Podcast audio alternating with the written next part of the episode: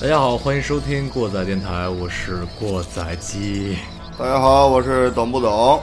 大家好，我是董少，我是刘工。今天咱们继续 RDS 脱口秀的第 三期，对，伴随着这种古古古声古色的这个音乐，我们进入今天主题。今天咱们聊一点儿有关我们这个固在人家发源地的东西。对一个我们本地的一些历史情况啊，是吧？其实说到咱们这个地方啊，其实好多人可能说没有听说过啊。咱们这地方是河北邢台，好像很多人应该没有听说过，但是注意到这个这个呃空气污染排行榜呢，应该是应该是这个要是家喻户晓，对，可以说是家喻户晓啊了。连据说美剧上都都有邢邢台 了，对呃好好对像看过那个我嗯图片，对就是我说这个在邢台这个训练什 么，对对对对，说在在邢台这个地方，你要是说能活下来的话，基本上啊是很不容易的。非常不容易。 就是啊 你到外国不吸一口这个这个尾气，你受不了啊，这之前不头晕是 的。对，之前不是有句话 吗？叫你想死就去北京，然后现在呢，你想死就 去邢台河北邢台。 对对对，必须得来到咱来到咱们邢台啊。其实咱们邢台呢，除了这个这个严重的空气污染之外啊，啊还是有一些有意思的东西嗯，啊，比如说咱们这个邢台就历史就比较悠久，对吧？我们这一期就是主要聊一下咱们这个邢台这个算是古迹吧，算是一些大家这个 也不是古迹，古事，古事，古事，对嗯古代的事情。古代的这些小故事啊，这些这这这些东西，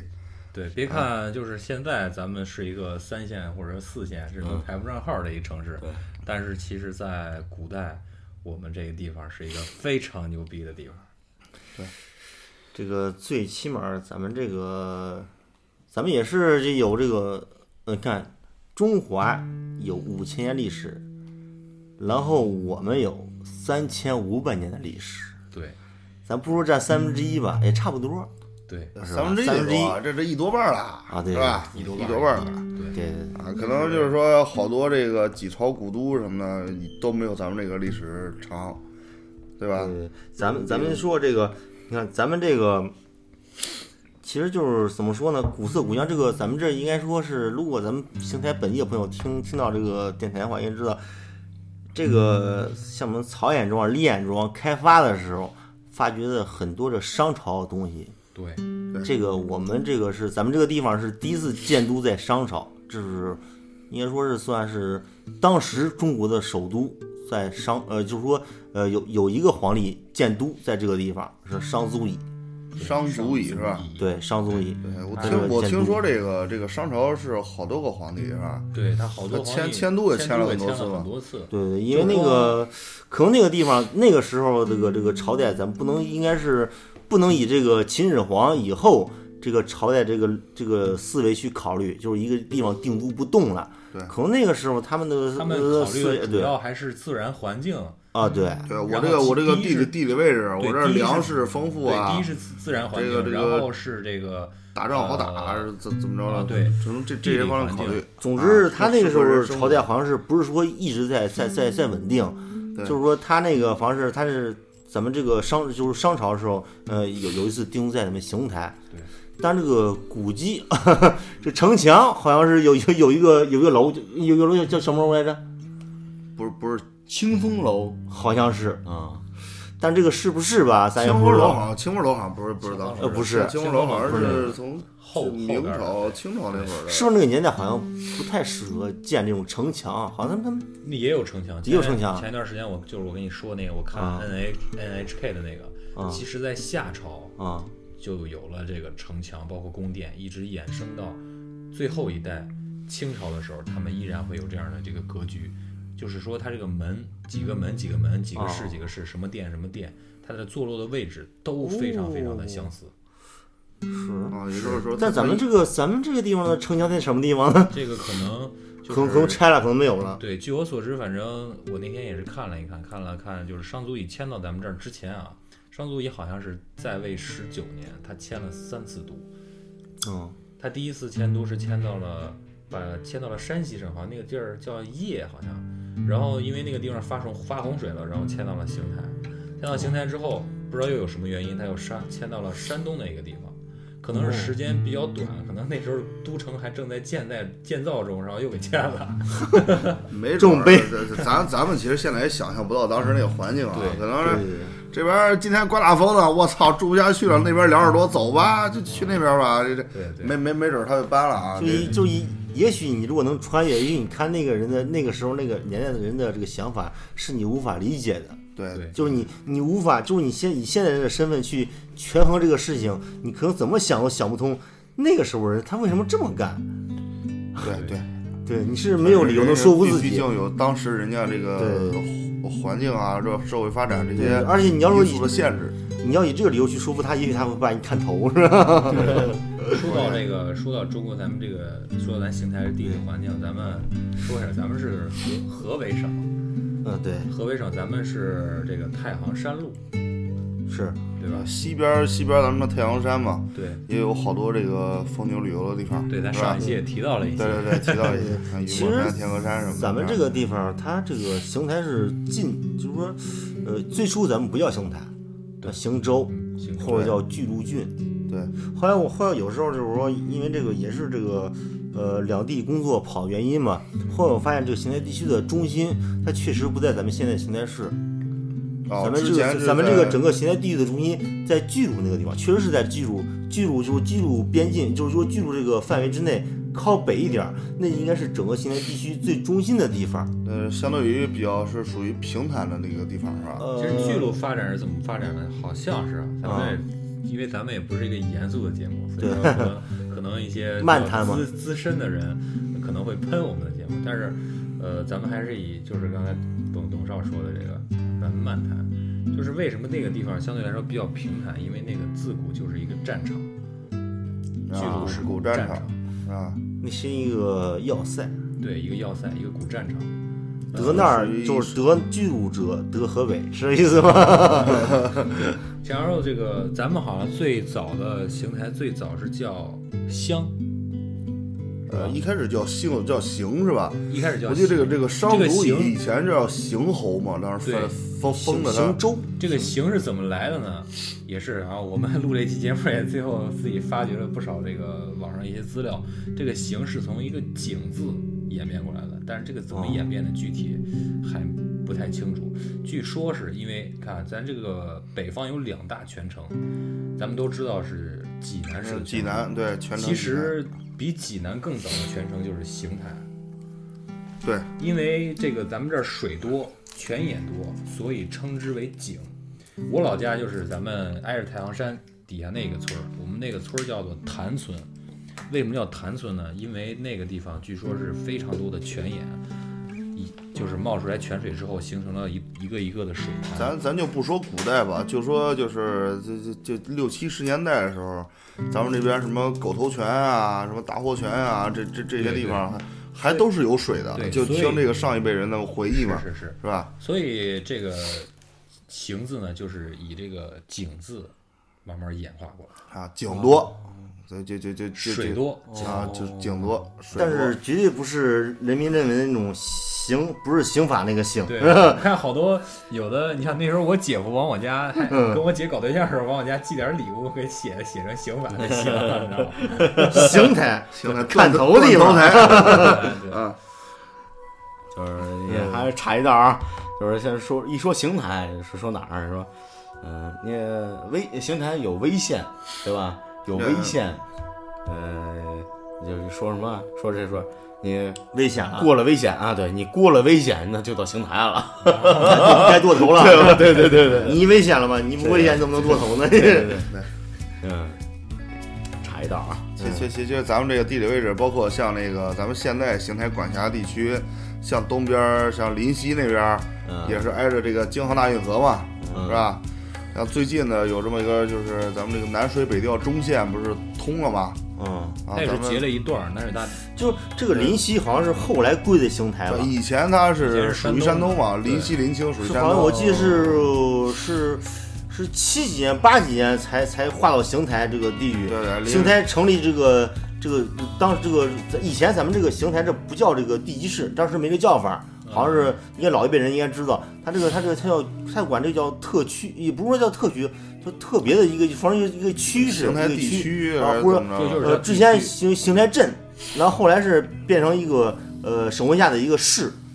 一个河北省直辖市。那时候当时叫河北省直辖市的时候，才把这个这个临溪归到这个这个这个咱们邢台地方。啊，邢台这个市是以县的名字命名的，啊对它最早那的邢台台县嘛，对咱们现在也有邢台县是吧？邢台因为到现在为止，邢台邢台县是没有县城的，邢台县县城其实有邢台市。对，它和和市区来说没有什么分界线明显的分界线对，啊。其实就是从这个咱们这个建都到现在为止三千五百年历史，中间也发现了，其实故事很多，中间发生了很多事儿，有可能就是说这个事儿在历史上不太出名，但是专门研究历史的人还都是很清楚。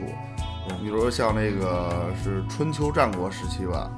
咱为什么就邢台也叫邢乡大地呢？对，是吧？对现在也说都都是啊咱以前有都个是形象有个商场，呃有有咱以前不是有个商场叫香都吗？啊，是吧对对对对，是叫是香，这个香是怎么来的？这个这个董事长，你能你给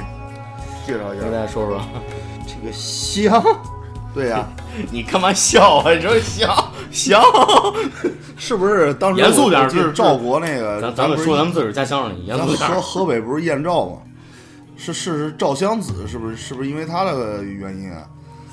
这个这个主要是我看到的是吧？嗯，呃，这个东西确实我没有看到具体的有有有有有记载，它这这香都这个东西，呃没有发现很多记载，但是我看有一个这个，就有有这个那那个年代有个玉浪的记载，啊，玉浪桥，咱这现在也还有这个地方了，玉浪桥是两吧条？市场嘛啊，，玉啊哎朗桥呃就是去那儿批发市场嘛，一说玉朗桥，五就金啊 呀，什么卖菜来，啥啥玩意儿都有是吧？但是这个有一个卖这点儿做本足疗的是吧？ 都有。这本书的这个名字非常这个非常怎么说非常摇滚， 就是《史记刺客列传》。嗯，不是啊刺客纪传，是列传，是列传，就是他这个这个玉浪被列入这个刺客列传里面，被列列入这个刺刺客列传里面。但是好像就是说，我感觉这个怎么说呢？我我觉得这个玉浪这吧，他算算刺客吗？有时候我觉得就是说，我发现他就是他这个过程是吧？好像他并不太具备这个刺客的这种武艺，呃，你要刺但他他他他是不是没有刺客那种突然性啊？还是他没有这这种这种这种技能。呃技术含量不高哦，对了，是吧？但是他具备刺客这种这种精神呃，意志，意志，啊对他是意志他就是说，就你刚才说这个这个襄嘛，这个啊襄是赵襄王，他刺客，对因为他这个赵襄王这个杀了他，杀了他这个就是应该是他突把门把把呃玉让突门呃就玉让主子给给弄死了，是吧对，就是什么是治治什么事啊？智伯我记得哦，是这吧？对对对，就是反正就是屠光，屠光以后他是生存下来以后，他对他主人抱有那种感恩之心，还有这个誓死要杀，最后是呃在这个呃这一个桥的地方，这个桥其实没名，现在被誉为这个玉浪桥，在咱们邢台市，就是邢台市桥东区境内，在这个地方埋伏着，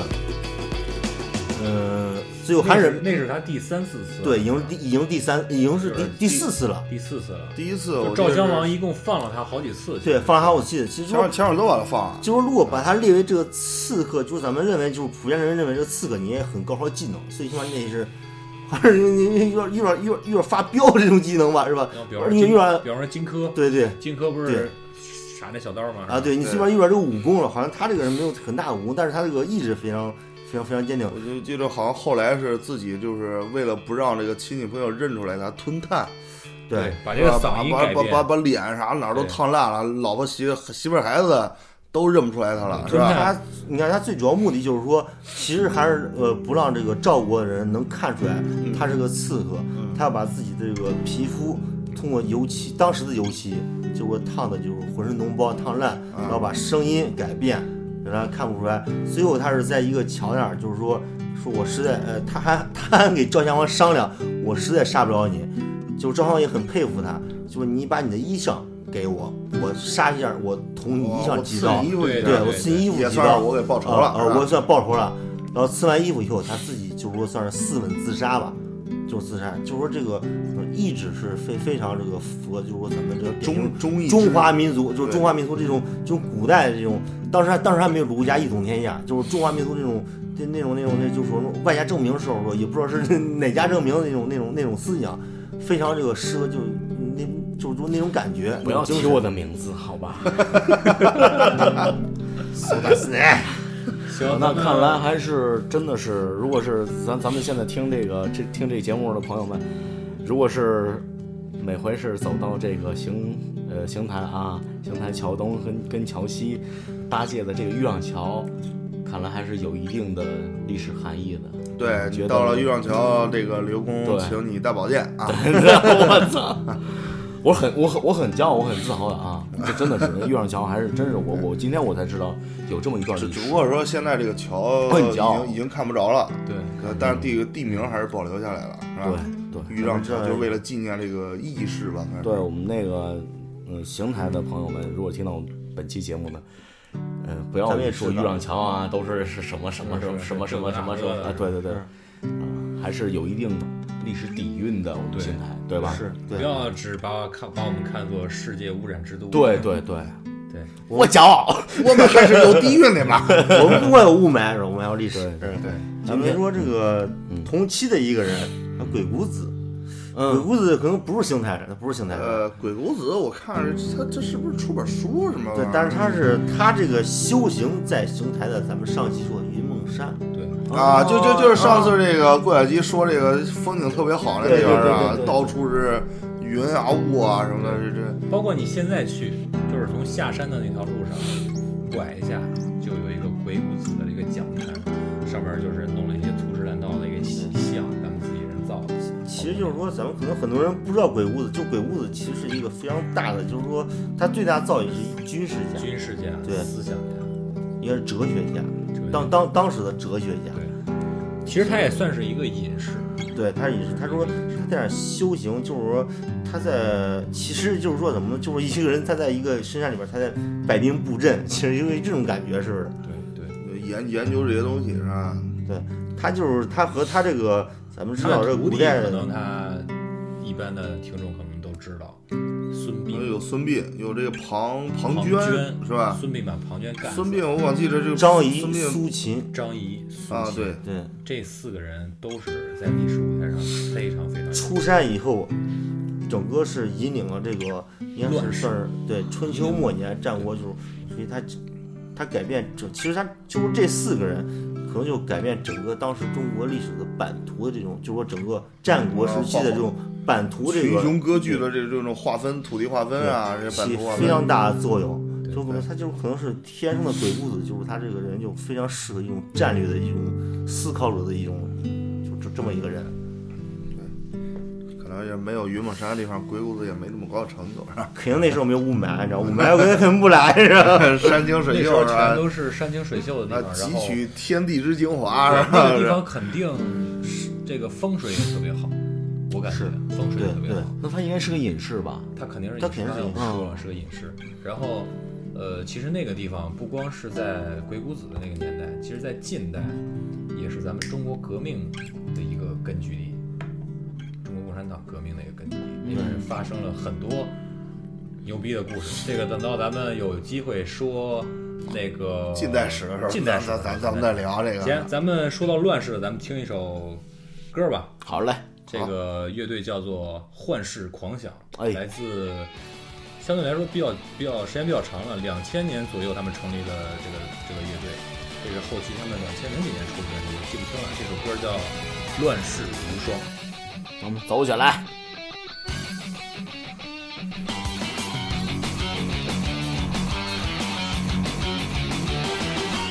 听远方战鼓鸣，乌云压境战场的喧宾，疾驰的耳机葬身之地。来，供奉我神明，保佑我一战天下计，善恶定要自己。不选择无期，我非要苟且的爱你，那不是我要的奇迹。来披星戴月与骁龙光头是着天际。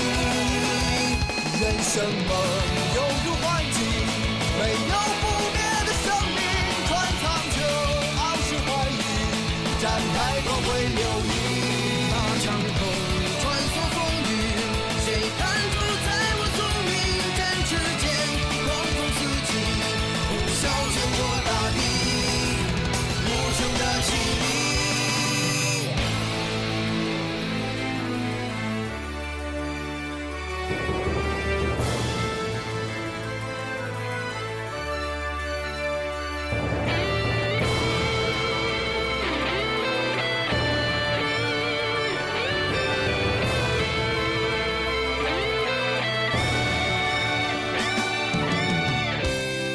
若要被埋葬，尸骨从他乡，不明勿忘故乡，千秋家国终相忘，终相忘，战死沙场的恐慌。吓不到狂想，遮不住眼眶，向前。目标向远方。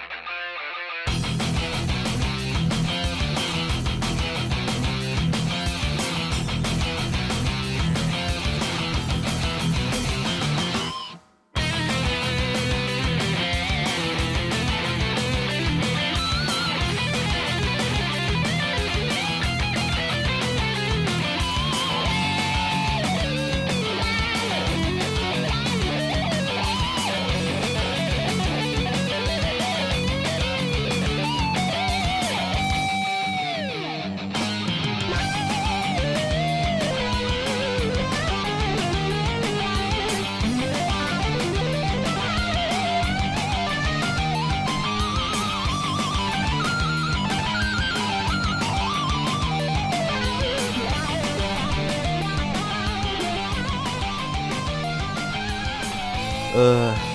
懂不懂？你去过内丘吗？我去过啊，我经经常往那头跑 啊。你去过吗？我也去过，啊，嗯，可能每回咱们上班都路过，对你，对你，你是那是你的必经之路也是吧？对对对对，啊。其实咱咱你路过那球的时候，经常看着一个叫咱咱们现在有一个叫企业是扁鹊制药是吧？对，呃，其实啊，这个也是因为当时那球是有一个扁鹊庙是吧那？这个扁鹊庙，它，我我就我听说啊，是不是就是什么那个 扁鹊应该是药医吧？是是什么圣药啊，药你圣说说，你说说啊，上海药圣医圣啊，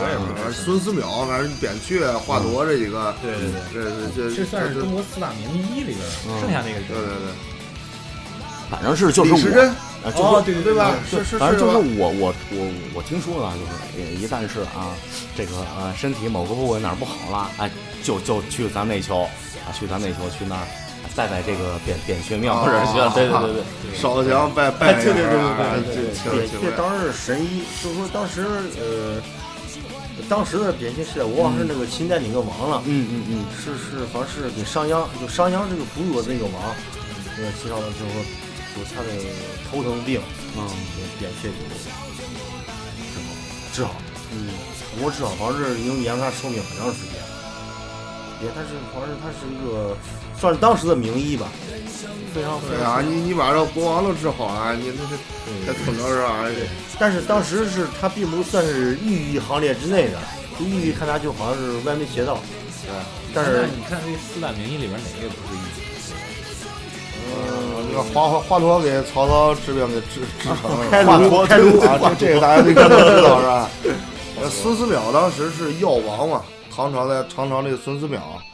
活了个大岁数吧，活活了一百一百多岁我记得是啊，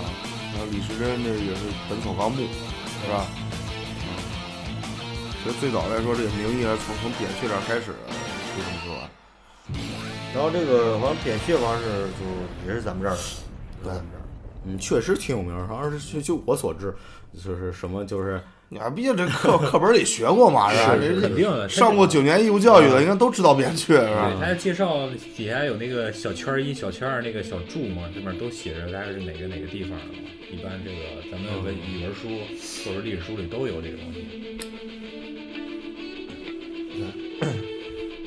然后然后咱们就是然后现在现在内疚除了这个东西，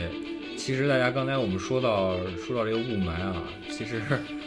好多都是从雾从内 疚排内放疚出出来来的，对吧？工业太过于发达，对对，之前好像好多大型物联企业都都在那建厂对，，之前哪个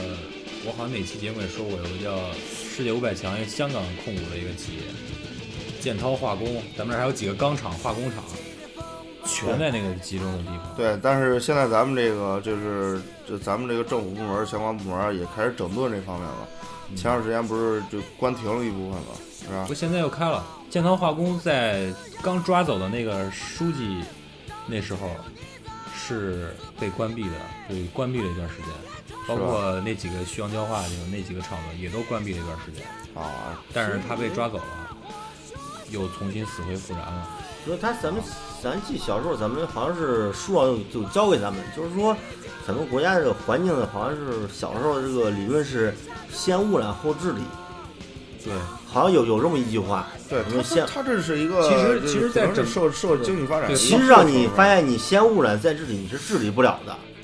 你这是想当然就是。嗯这个需要很长很长很长很长时对，间的一个过程。你先污染以后，你再治理，你要比污染收收益的那个金钱要投入的几倍以上，你才能把那个治理成污染之前那个水平。对几代人，对也都是几代人啊其几代实人但是放眼世界，也都是这样一个趋势。像英国当时嗯对伦敦也是五，这这这个是红雾还是蓝雾啊？当时不是啊造成很多人，但是他们有很快的反应，对他们有很快的反应。人家就是说，呃，一旦死人，因为这个民主社会嘛，他死人是很很很贵，非常贵。咱咱这死人太便宜了，这哎人口多嘛，对但是话说回来，那个年代的污染物和现在这个污染物完全不一样啊对还不一那个样可能是 PM 十，嗯，咱们对，吸入的可能有通过痰啊或者这个慢，性，咱们是慢对性对，的上呼吸道这些东西黏膜上，也许就是再过三四十年，我们才能感受到这个吸入 PM 二点五的这种这种这呃种弊端后后才才后出来，微现象才微出来。对，但啊但但等你到那个时候，你大家这个空气一片大好，你你诉谁去？你诉不了别人， 没办法。对，其其实其实现在就是说这个雾霾比较严重的时候，你看大街上你别往哪儿走都能听到有人咳嗽，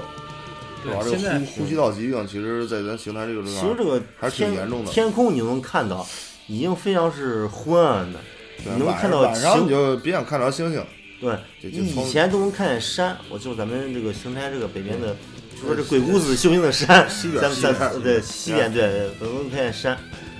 现在是现在看不着，现在根本看不着。你往往那边看，能看个一千米远，能看到模模糊糊一个楼影，就不错啊了。你嗯甚至看不见彩虹，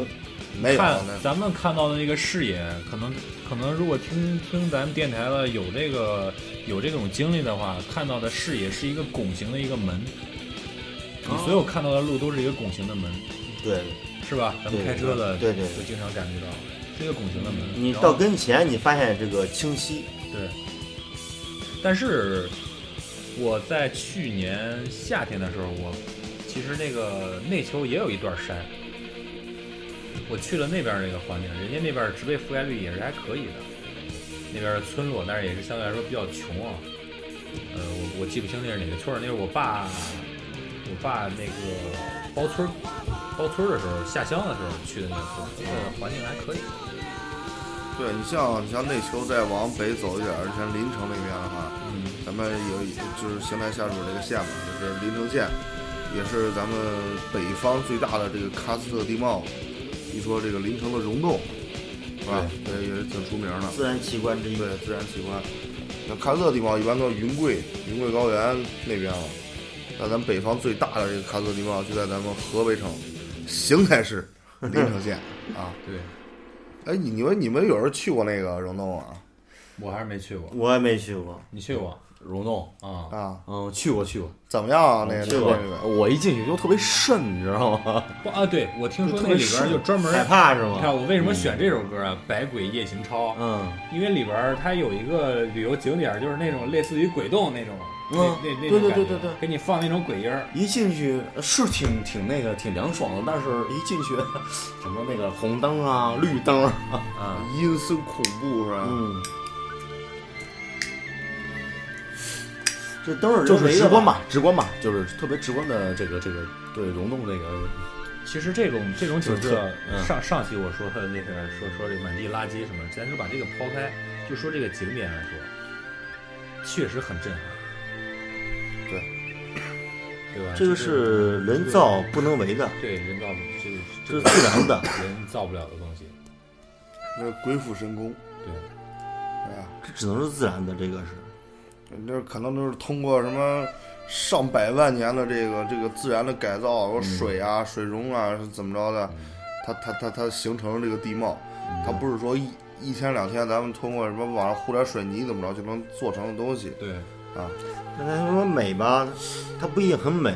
但是它这个过程确实这个过程，但它很奇，这是啊对，是很吧奇，对，很很奇奇。包括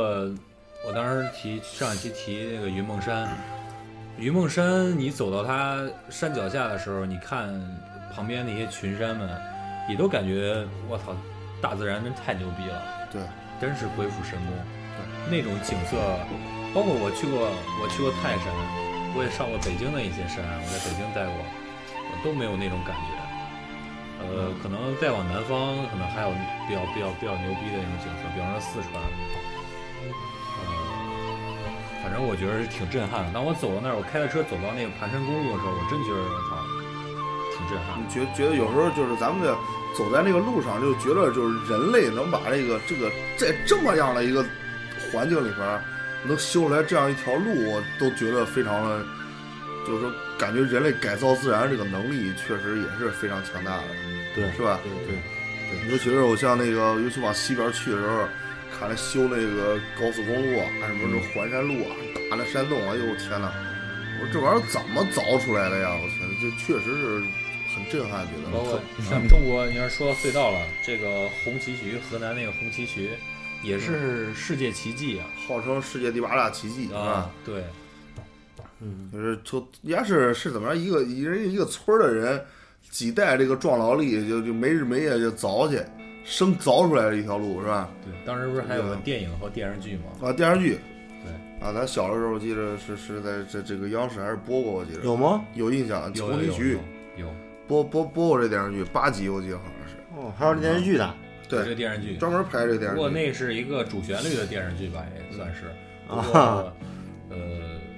咱们这从你要说这个咱们人的这个关系吧，咱们就就说往下说吧，就说咱们就可能是这个，咱们到咱们邢台这个地方，其实这个呃还有一件大事儿发生，咱们这儿有个地方叫，其实古代有个地方叫沙丘，啊哦，，还有这个我地听儿说呢，过，这个我听说过沙丘我有一点印象，但是我吗记不太清我了。是是咱们邢台地方吗？对对对，咱们地方就是说在今天的广东萍乡的这个呃界内沙哦丘，这个为什么这这个地方出名呢？就是秦始皇，我们中国第一个皇帝，他死在这儿。哦，对对，我想起来了，我前两天刚看到了，对，秦秦始秦皇皇是东死在这儿东巡死在这个地方他是，然后第这三次还是个第五次，我记得。在呃那个这个他那个身边这个就是就是这个太监，呃那会儿有太阳，有有哦有，这是这那就有太监，啊宦官这个宦官啊从这个封建制开始就有，赵哦高，啊，对，赵赵高高，对，呃还有那个宰相呃李斯，篡改皇位，然后封了这个秦二世为皇帝，啊，就是在咱们这个对，直接在这沙个丘这地方地方宣布的，不是说那个信黄不是死在邯郸吗？死在死在邢台，他死他死在这儿，邢他死在对邢台吗，他在这这儿咽的气。在哦，这咽咽气，他是人是死在这儿，但是他可能是回到这个呃咸阳以后才开始发的病，因为因为这个一国之君刚统治天下没多少年，他不能说啊死死这儿了，就直接说啊死这儿了，啊死了那全国那那那那直直接直直接反了就，那因为回那时候国以后，那时候这个秦始皇统一天下之后，他推行了很多很多，就是让人民让老百姓就觉着非常严苛的这种政令，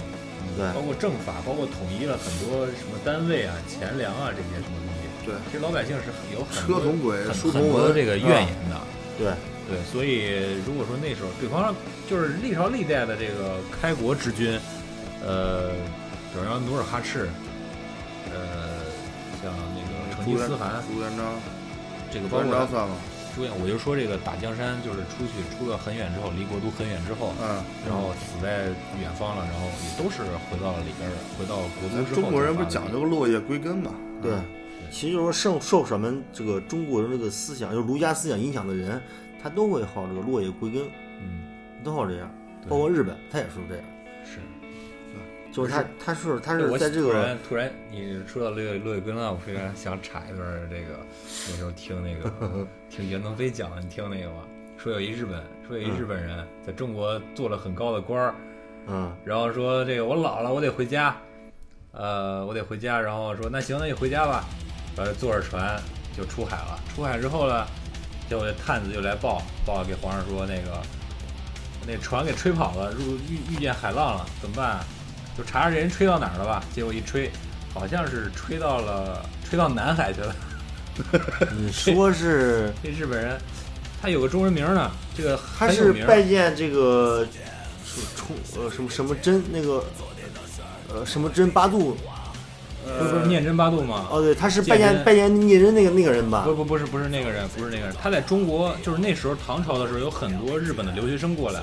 对然后吸取了很多文化之后，呃，就唐朝就封了他们的官儿，他们即使在中国学的学学业有成嘛，当了中国的官儿，当了很多年，然后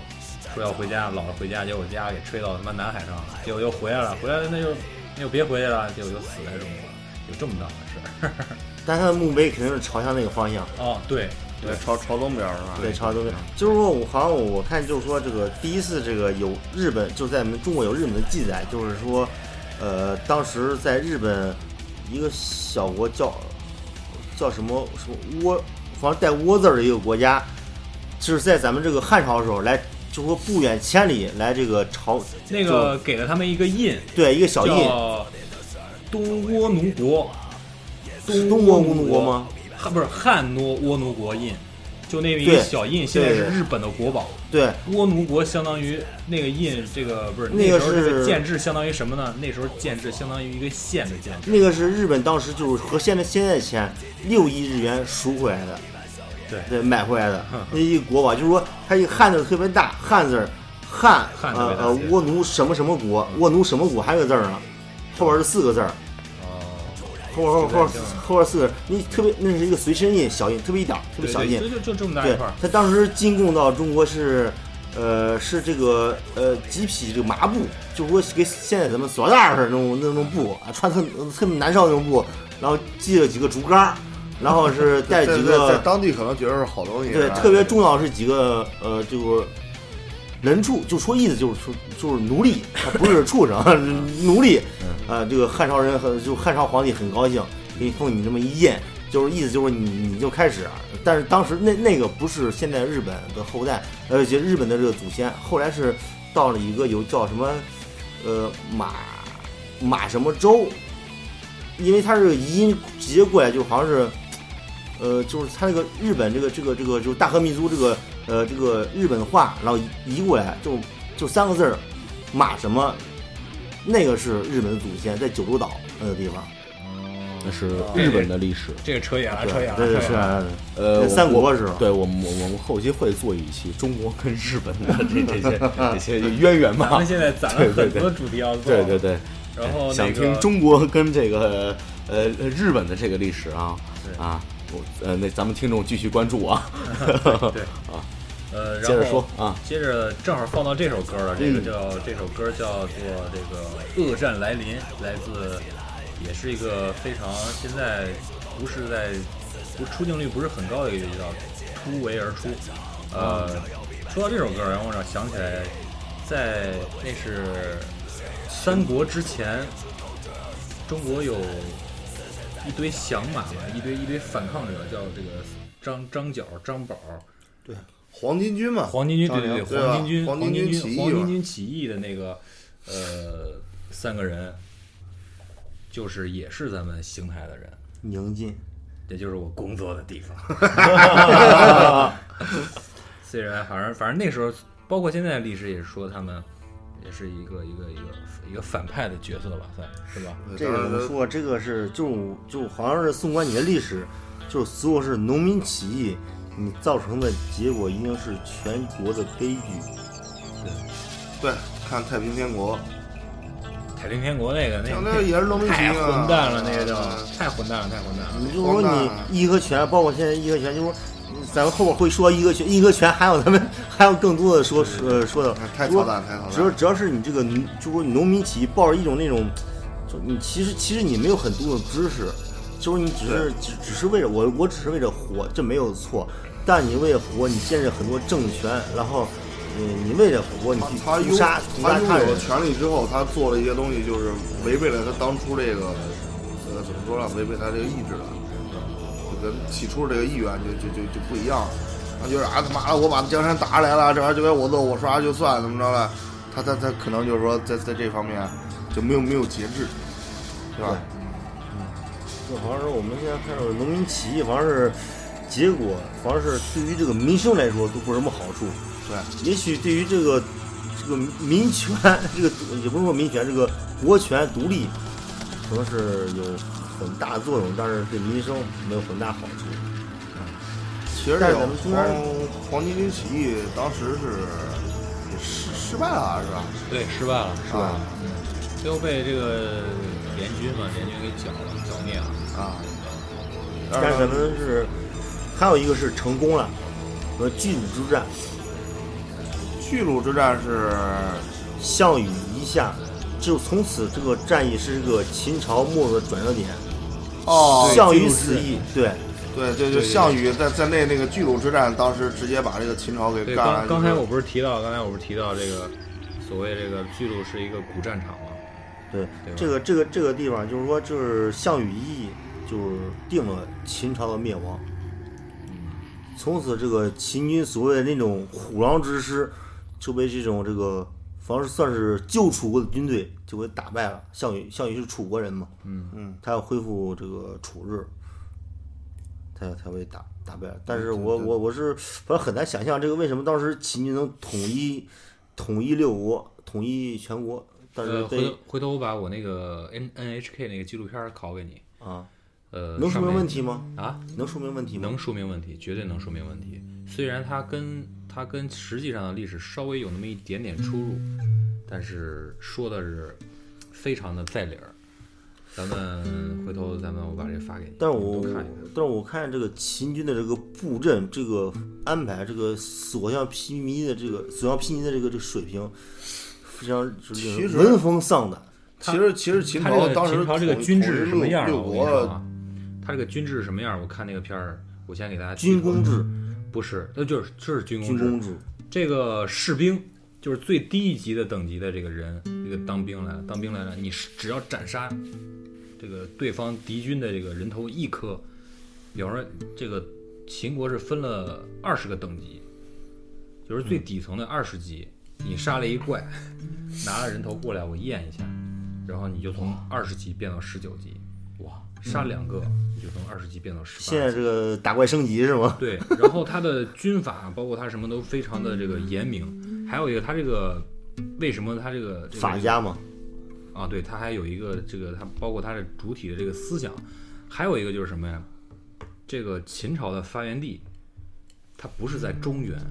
对，它是在甘肃。甘肃靠近哪儿呢？西北靠近西戎。那时候是那个名字戎叫狄做西戎。它那边为什么强悍呢？因为西戎产马，战马。这个秦其实其实还有一方面关系，像秦朝当时这统一六国的时候，秦朝最先用上了铁器，这个那其呃，他国家都在用青铜器嘛。据我所知啊，这个秦朝统一六国有这么几个点，就是说，你看啊，它首先是武器是非常先进，对，因为它使用了，咱也不知道为什么，就是它怎么做到的，就是现在好像也没人能知道怎么，它使用大量的标准化，好像是它每可以个量量产是吧？对它的量产能力非常之高，它每个箭头的这个比例是一模一样的，基本上你是现在挖出来的东西是基本上非常可以说是非常精准的，就说我这个箭头，就说这个呃，而且秦是第一个使用弩的弩的这个国家，在战国的时候，啊，有远程攻击这个。这呃，对，这他是他是用脚去蹬蹬这个弩，然后去射，就是秦军呃发起进攻之前，必定是这个这个箭雨先射，对就我大规模的箭我雨看先我先看那个我看那个纪录片上有一个还原的一个情况，就是一群兵，然后这个先是这个弓弩手大拉着拉着大弓，咵咵一射，射完之后对方的骑兵就冲过来，然后那个盾呢，加上步兵就上，步兵的盾在那儿放着，骑兵那个阵冲过来之后呢，这个对咱们这边就是秦军的这个步兵呢，把这个盾牌打开，把这个这个那叫那叫什么？那个那个你说斯巴达克吧，不是就就是那个东西咔一放开，就那个、呃那个叫桶是吧？那叫割吧，那叫把对割往下割一捅，那马直接捅那马脖子。但是还还有一个问题，就是说他的秦军用的戈，就是说分两种，长戈和短戈。短戈可能就一米多长，他用长戈，就是你可能看，可能你现在去这个秦始皇陵这个兵马俑的地方能看到，他长戈长达七米之长。那是专门对付骑兵啊。对，那是对对，那是专专门门对啊付骑兵的，特别长的长戈，就是说，就是推外有箭头，还有带钩，就是下面它不是钩，它是下面还有一个九十度的一个成型成成型什么东西，它有，而且这个你发现没有，就是说这个这个秦就是秦就是呃宋宋柯不是什么柯， 那是秦刺秦，荆荆荆轲，轲荆轲对荆 轲刺秦我，大爷，我操，两码事儿，我告诉你。好吧，荆轲刺秦，这秦始皇围着宫殿跑三圈没有拔出来剑，秦秦朝剑是非常长，呃，甚至达到能能达到两米长，他拔不出来，他在背上背着拔不出来，就说秦朝非常善于这种，他他这个分这个他这个士兵都配备长剑，你想那个冷兵器啊一寸长啊一寸强嘛。对是吧冷兵器时代，你长一点，你就会肯定有战有战很对大啊的优我势能。打着你，你打不着我，是吧？这这对这本身就有一个优势。我觉得他统治就是能统一六国，不仅仅仅单单是他这个国力强盛，他军事这个编制还有这个科技也是能达到一种很高水平。所以说，还打仗这事儿还是一个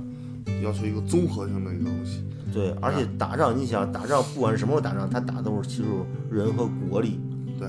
对，包括现在也是，包括咱们近代的战争也我都觉得这是。这这是一个就是从古到今的不变的这么一个东西。对但凡是两国之间交战，必然是拼的就是这些东西吧。对，当他到一定发展程度的时候，你发现秦国这个横扫六国其实非常之容易，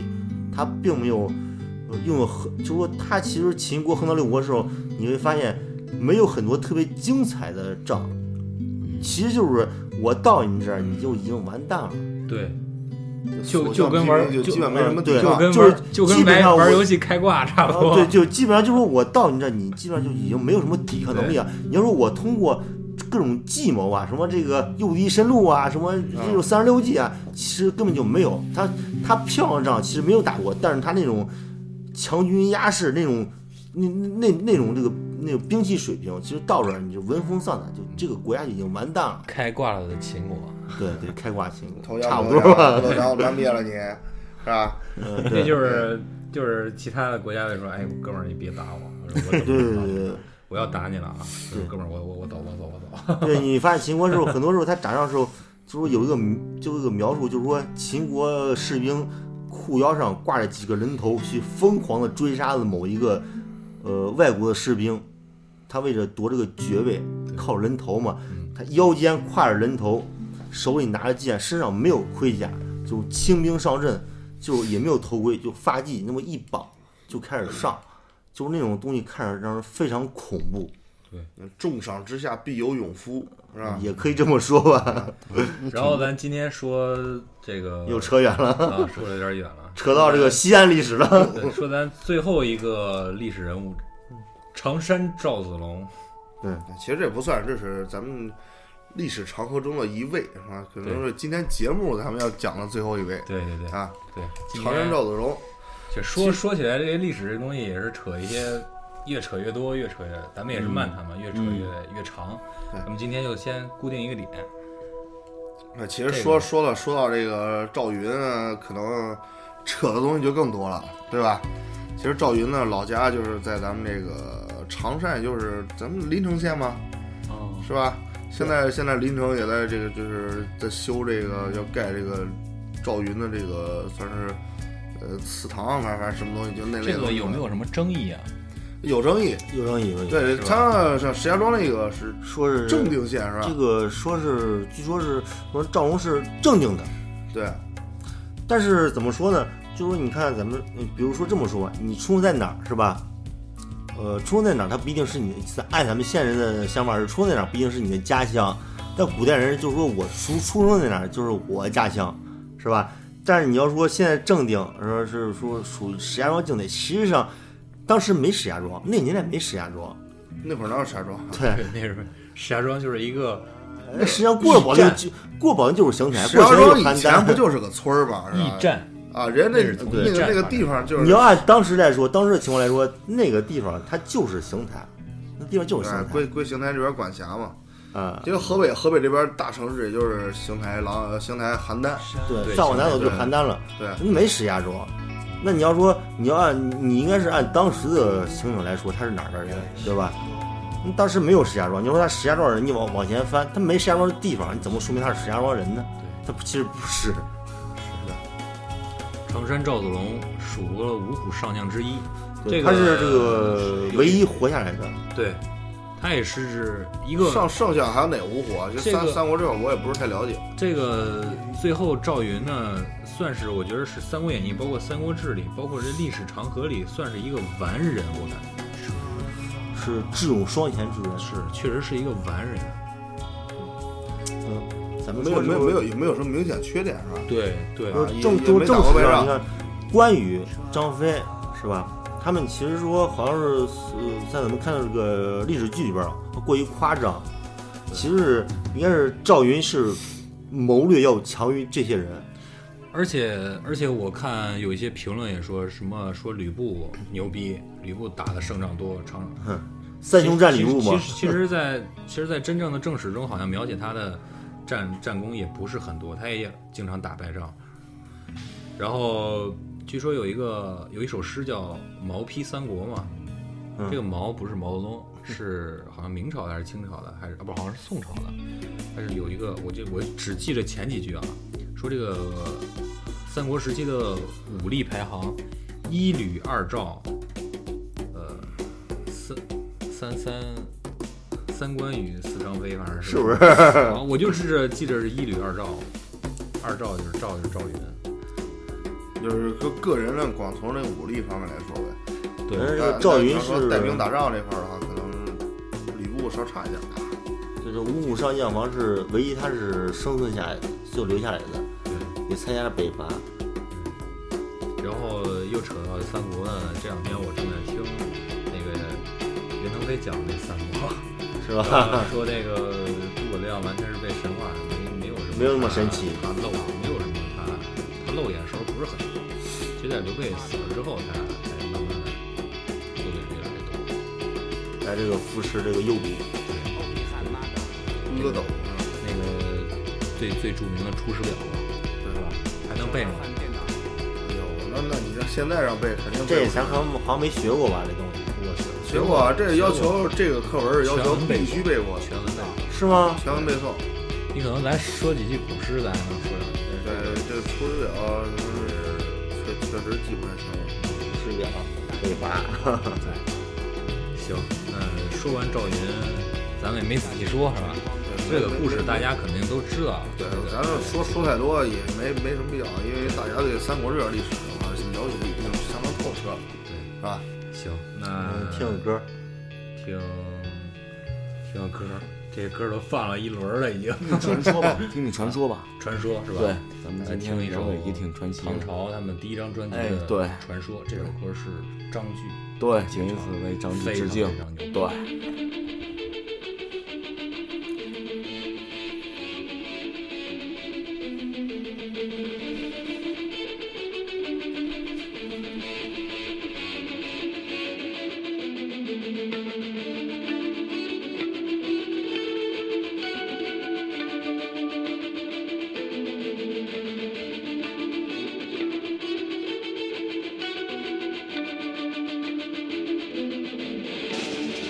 天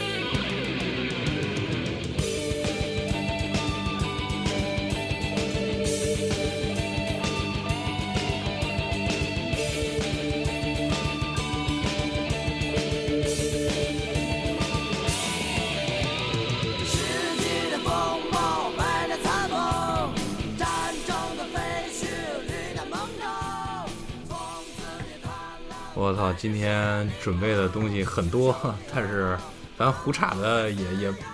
超出了我我们一开始预定的范围。哎，本身这就是一个聊天的节目嘛，然后咱们也是说到哪儿算哪儿。呃，今天咱们说了大概有那么有一个小时了吧？差不多了吧？ 快了吧反正上千年的历史是有的。对，咱们也 是呃，说说咱们自己懂得的历史，对吧？对对对啊希望就是在座听众朋友们，如果是听到我们节目啊，喜欢历史的朋友们，啊，及时跟我们联系，对啊、给我我们指正我对我们一起哎嗯聊一聊历史，